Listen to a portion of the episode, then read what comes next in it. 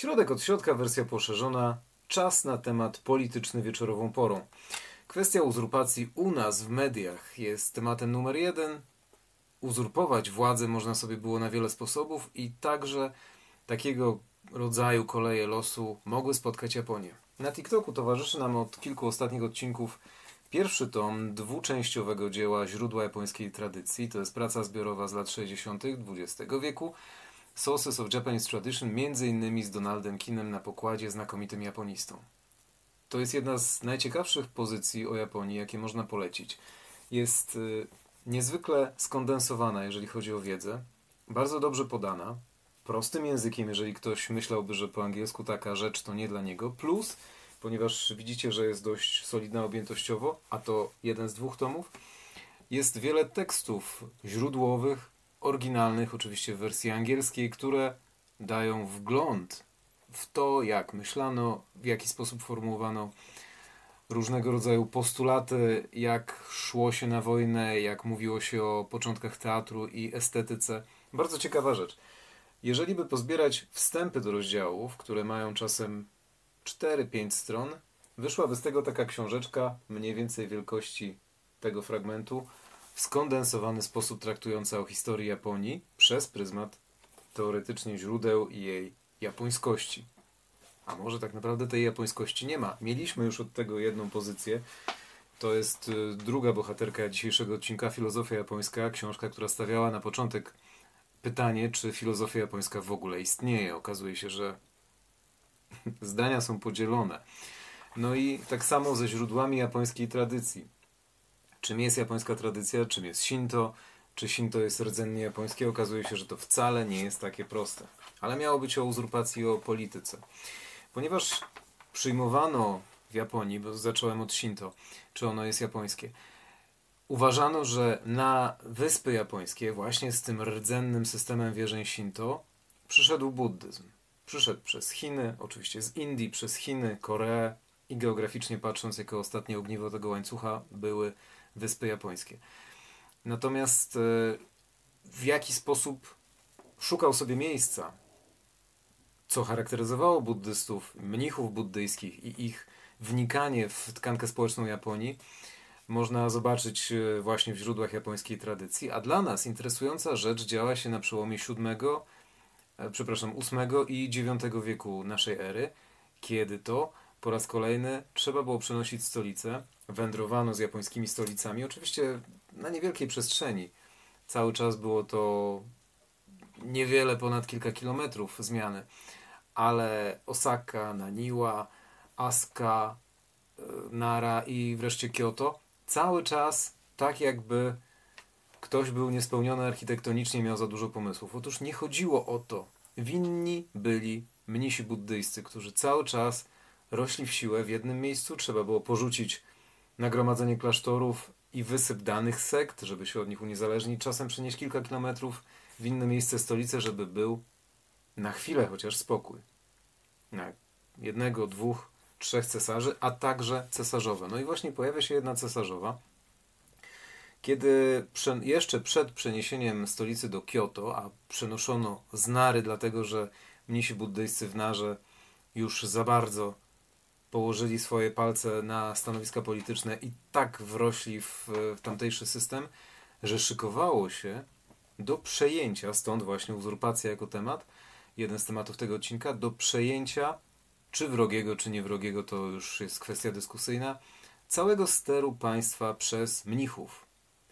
Wcześniej cesarz, jako ten sintoistyczny trzon, który o legendarnym pochodzeniu miał symbolizować ciągłość władzy, był niedotykalny, nie do ruszenia.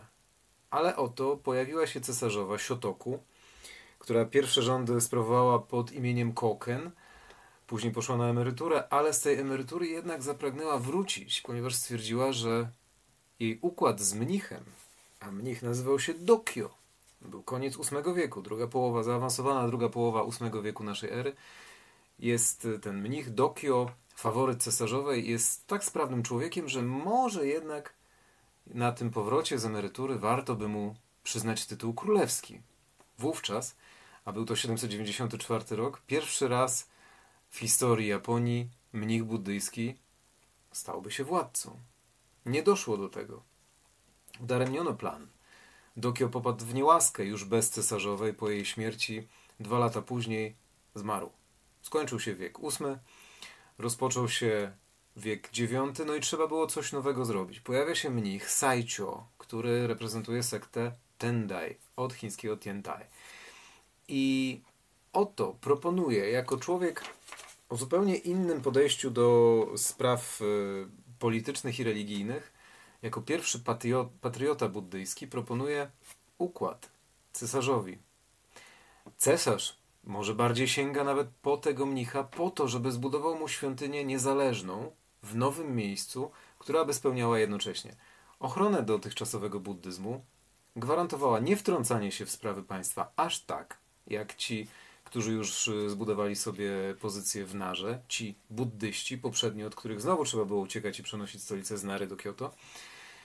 I żeby jeszcze przy okazji do tego powstał jakiś nurt patriotyczny, nowy, stosunkowo nowy, potencjalnie pozytywny z perspektywy władcy państwa. No i tak mm, dochodzi do budowy klasztoru Enryakuji na górze Hiei, na północnym wschodzie od Kyoto, od cesarskiego pałacu w Kyoto. Północny wschód przez y, japońską ezoterykę pięciu elementów i to skrzyżowanie chińskich tendencji taoistycznych z całą resztą nakładek na konfucjanizm, buddyzm i shintoizm, północny wschód był kierunkiem niekorzystnym. Stamtąd mogło przyjść zagrożenie.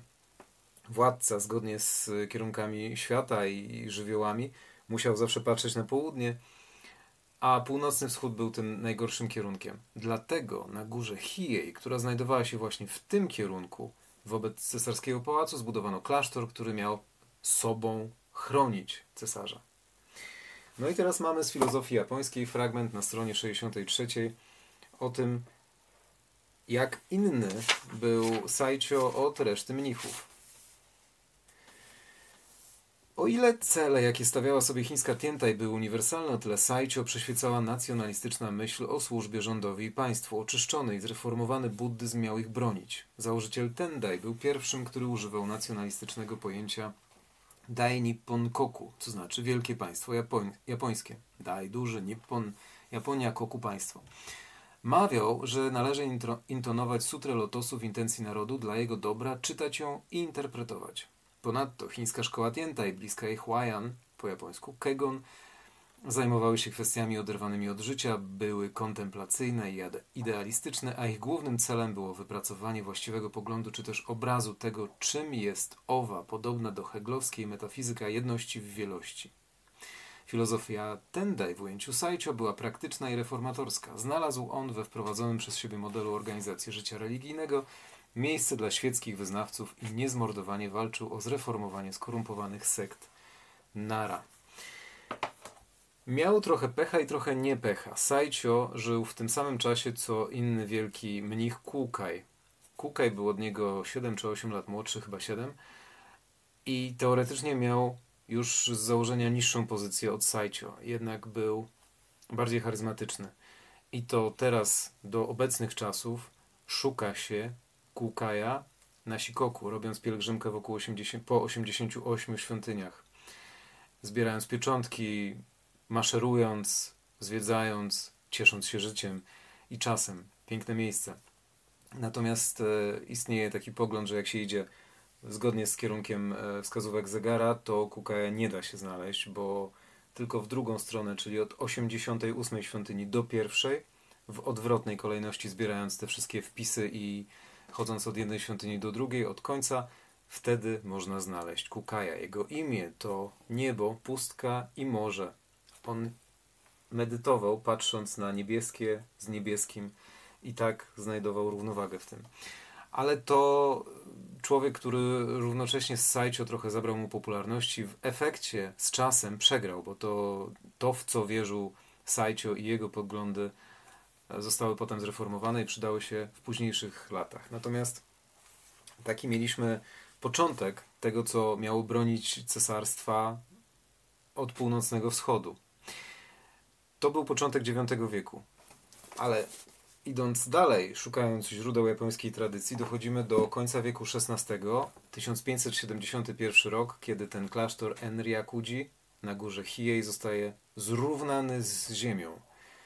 Wyzerowane, spalone całe miejsce mnisi, albo zabici na miejscu, albo sami zdecydowali się, i to nieważne od wieku, od pozycji, albo sami zdecydowali się skoczyć w płomienie, albo zrzucić się, rzucić się z góry, żeby popełnić samobójstwo, uchodząc niezwykłej, niezwykle krwawej zemście Ody Nobunagi. Nobunaga to imię, Oda to nazwisko, jeden z trzech głównych, pierwszy z tej trójki, reformatorów japońskich. Oda Nobunaga, Toyotomi Hideyoshi i Tokugawa Ieyasu, ten ostatni, rozpoczął cały ród Tokugawa, który skończył shogunat już wraz z otwarciem Japonii w XIX wieku.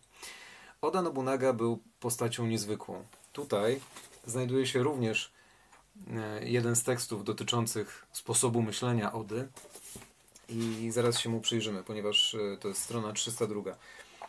Przede wszystkim był to człowiek bardzo otwarty na innowacje, co już jest niezwykłe w e, średniowiecznych, zaawansowanym średniowieczu w tamtych czasach. Był otwarty na innowacje i jednocześnie, kiedy uczył się czegoś, pamiętał, że to coś, ta innowacja może być wykorzystana przeciwko niemu, czyli jeżeli sam poznawał tajniki broni palnej, a był znakomitym dowódcą, to tak samo stawiał na nowe formy fortyfikacji, żeby się bronić przed nową bronią, której się właśnie uczył. Działał zawsze na dwa fronty. Cechowała go pamięć którą możemy sobie roboczo porównać do e, takiej stereotypowej słonia. On nie zapominał i nie wybaczał wrogom. Dlatego, między innymi, zdecydował się na zrównanie klasztoru Enryakuji z, z ziemią, ponieważ w tym miejscu ukryto, pozwolono schronić się ludziom, przywódcom, których on uważał za rebeliantów. Marzeniem Ody Nobunagi było zjednoczenie kraju, a w momencie, kiedy ludzie mu przeciwni, dowódcy. Mm, sprawu, no to dokładnie chodziło o. Hmm, czy ja to znajdę? Tak. O Asakurę i Asaya, dwóch dowódców, którzy byli w stanie dołączyć do Ody Nobunagi, ale sprzeciwili się mu, więc już stali w opozycji do tego głównego planu dowódcy. Kiedy znaleźli schronienie w klasztorze na górze Hiei i mnisi nie zdecydowali się wydać ich y, wojskom dowódcy, sami na siebie wydali wyrok. Mieli do czynienia z takiego rodzaju nieprzejednanym człowiekiem jak Oda i dla niego sprawa była jasna. Kiedy jeszcze jego podwładni starali się, żeby oszczędził klasztor, ponieważ był pełen mnichów, wiedzy, religii, on stwierdził, że to nie ja jestem e, strona 306 Przepraszam, że tak się zacząłem zatrzymywać, ale musiałem znaleźć ten fragment. Daje on bardzo duży wgląd w sposób myślenia Ody Nobunagi. Nie ja jestem niszczycielem, siłą niszczycie, niszczącą klasztor. Tą siłą jest sam klasztor. I tutaj następuje całe wytłumaczenie, dlaczego właśnie w ten sposób dowódca traktował postępowanie mnichów. Po jego wywodzie cytowany fragment twierdzi, że stojący w opozycji do decyzji niszczenia klasztoru dowódcy zgodzili się z y, Odą. Postać niezwykła Ody Nobunagi została zastąpiona w tej chronologii historycznej Japonii przez Toyotomiego Hideyoshiego. To jest kolejna niezwykła postać, po tym już jak nie było y, obrońcy na północnym wschodzie w klasztorze na górze Hiei. Dalej trzeba było jednoczyć kraj. Buddyzm już nie wrócił na swoją pozycję, neokonfucjanizm radził sobie o wiele lepiej jako taki prąd myślowy, który był w stanie lepiej dopasować się do nowych czasów. Skończono już z feudalizmem, przynajmniej w pewnej formie. Odsunięto mnichów od władzy, skutecznie niszcząc ten klasztor, niszcząc Odą Nobunagą. No i Toyotomi Hideyoshi jako człowiek zupełnie inny od e, swojego poprzednika, jako człowiek o, moglibyśmy powiedzieć, dość dobrym sercu, mimo że oczywiście okrutny jako dowódca i zasłynął jako ten, który sobie kazał przysyłać transporty uszu i nosów e, podczas wyprawy do Korei, żeby własnoręcznie widzieć, ilu wrogów zostało pokonanych i pozabijanych na polu bitwy. A to był człowiek z wizją. Nie był tak pamiętliwy jak e, Oda. Potrafił przebaczać swoim wrogom, ale miał cele. Przede wszystkim cały czas zmieniał nazwiska. To, że my go znamy jako Toyotomiego, bo takie były czasy, że ludzie nie mieli nazwisk, jeżeli nie mieli odpowiedniej pozycji społecznej. Toyotomi Hideyoshi najpierw był znany jako Kinoshita. On tak pod takim imieniem walczył u boku Ody Nobunagi jako rosnący y, w szczeblach y, dowodzenia żołnierz. Kinośta to pod drzewem, w cieniu drzewa. Ki, drzewo, no, partykuła dzierżawcza, sta, pod. To jest ten, co siedzi pod drzewem, bo nie ma własnego domu. Hideyoshi był bardzo biedny i najpierw znany jako właśnie Kinośta, później przyjął imię Hasiba od y, dwóch poruczników Ody. Następnie po jego śmierci nawiązał nazwiskiem, imieniem, e, przepraszam, nazwiskiem do rodu Taira, zasłużonego w historii Japonii. Następnie przyjął nazwisko Fujiwara, również zas, bardzo zasłużone, by wreszcie stać się Toyotomim, a Toyotomi to źródło obfitości. Kiedy zmarł, nazwano go Toyokuni, obfitość dla kraju, zasobność dla państwowej kasy. Lubili go ludzie. O mały włos lubiliby go w jednakowy sposób po dziś dzień, ale nastąpił po nim Tokugawa Ieyasu. Ważne jest jego imię Ieyasu, ponieważ e, w znakach znajduje się klucz do tego, dlaczego nie zostało nic po Toyotomim Hideyoshi, znaczy nic. Nie została odpowiednia pamięć. Ieyasu, i tutaj wam to zapiszę, Ieyasu, pierwszy znak to dom, a następnie pomyślność. A w, po śmierci Toyotomiego Hideyoshiego jego syn ufundował dzwon do jednej ze świątyni, na którym umieszczono inskrypcję a, umieszczono inskrypcję Kokka Anko. Wyglądało to w ten sposób. Kokka Anko, oczywiście no wyglądało tak jak po naszemu, ale kraj i tutaj mamy pierwszy znak zmienia Iejasu i później spokój i drugi znak zmienia Iejasu. Miało być to spokój dla kraju, dla narodu. Natomiast Iejasu stwierdził, że ponieważ te dwa elementy jego imienia są w miejscu, gdzie uderza serce dzwonu, no to chodzi o to, żeby stukać w niego jako kolejnego przywódcę, żeby podważać jego pozycję. I bardzo zezłościł się na cały ród y, Toyotomiego i usunął pamięć o nim przez taką mało fortunną decyzję jego syna. Czasami znaczenie znaków albo ich umiejscowienie może mieć kluczowy wpływ na przyszłość i pamięć historyczną. Mamy taką oto podróż.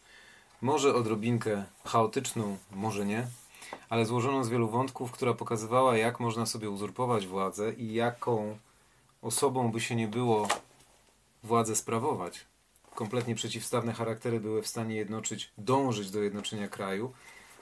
Okrutnika innowatora o otwartej głowie zastępował dobroduszny człowiek, który miał, i tutaj ostatnia rzecz, który miał plan. Toyotomi Hideyoshi był otoczony symbolami, które miały mu przypominać o tym, że jego celem jest podbój co najmniej Azji, o ile nie świata.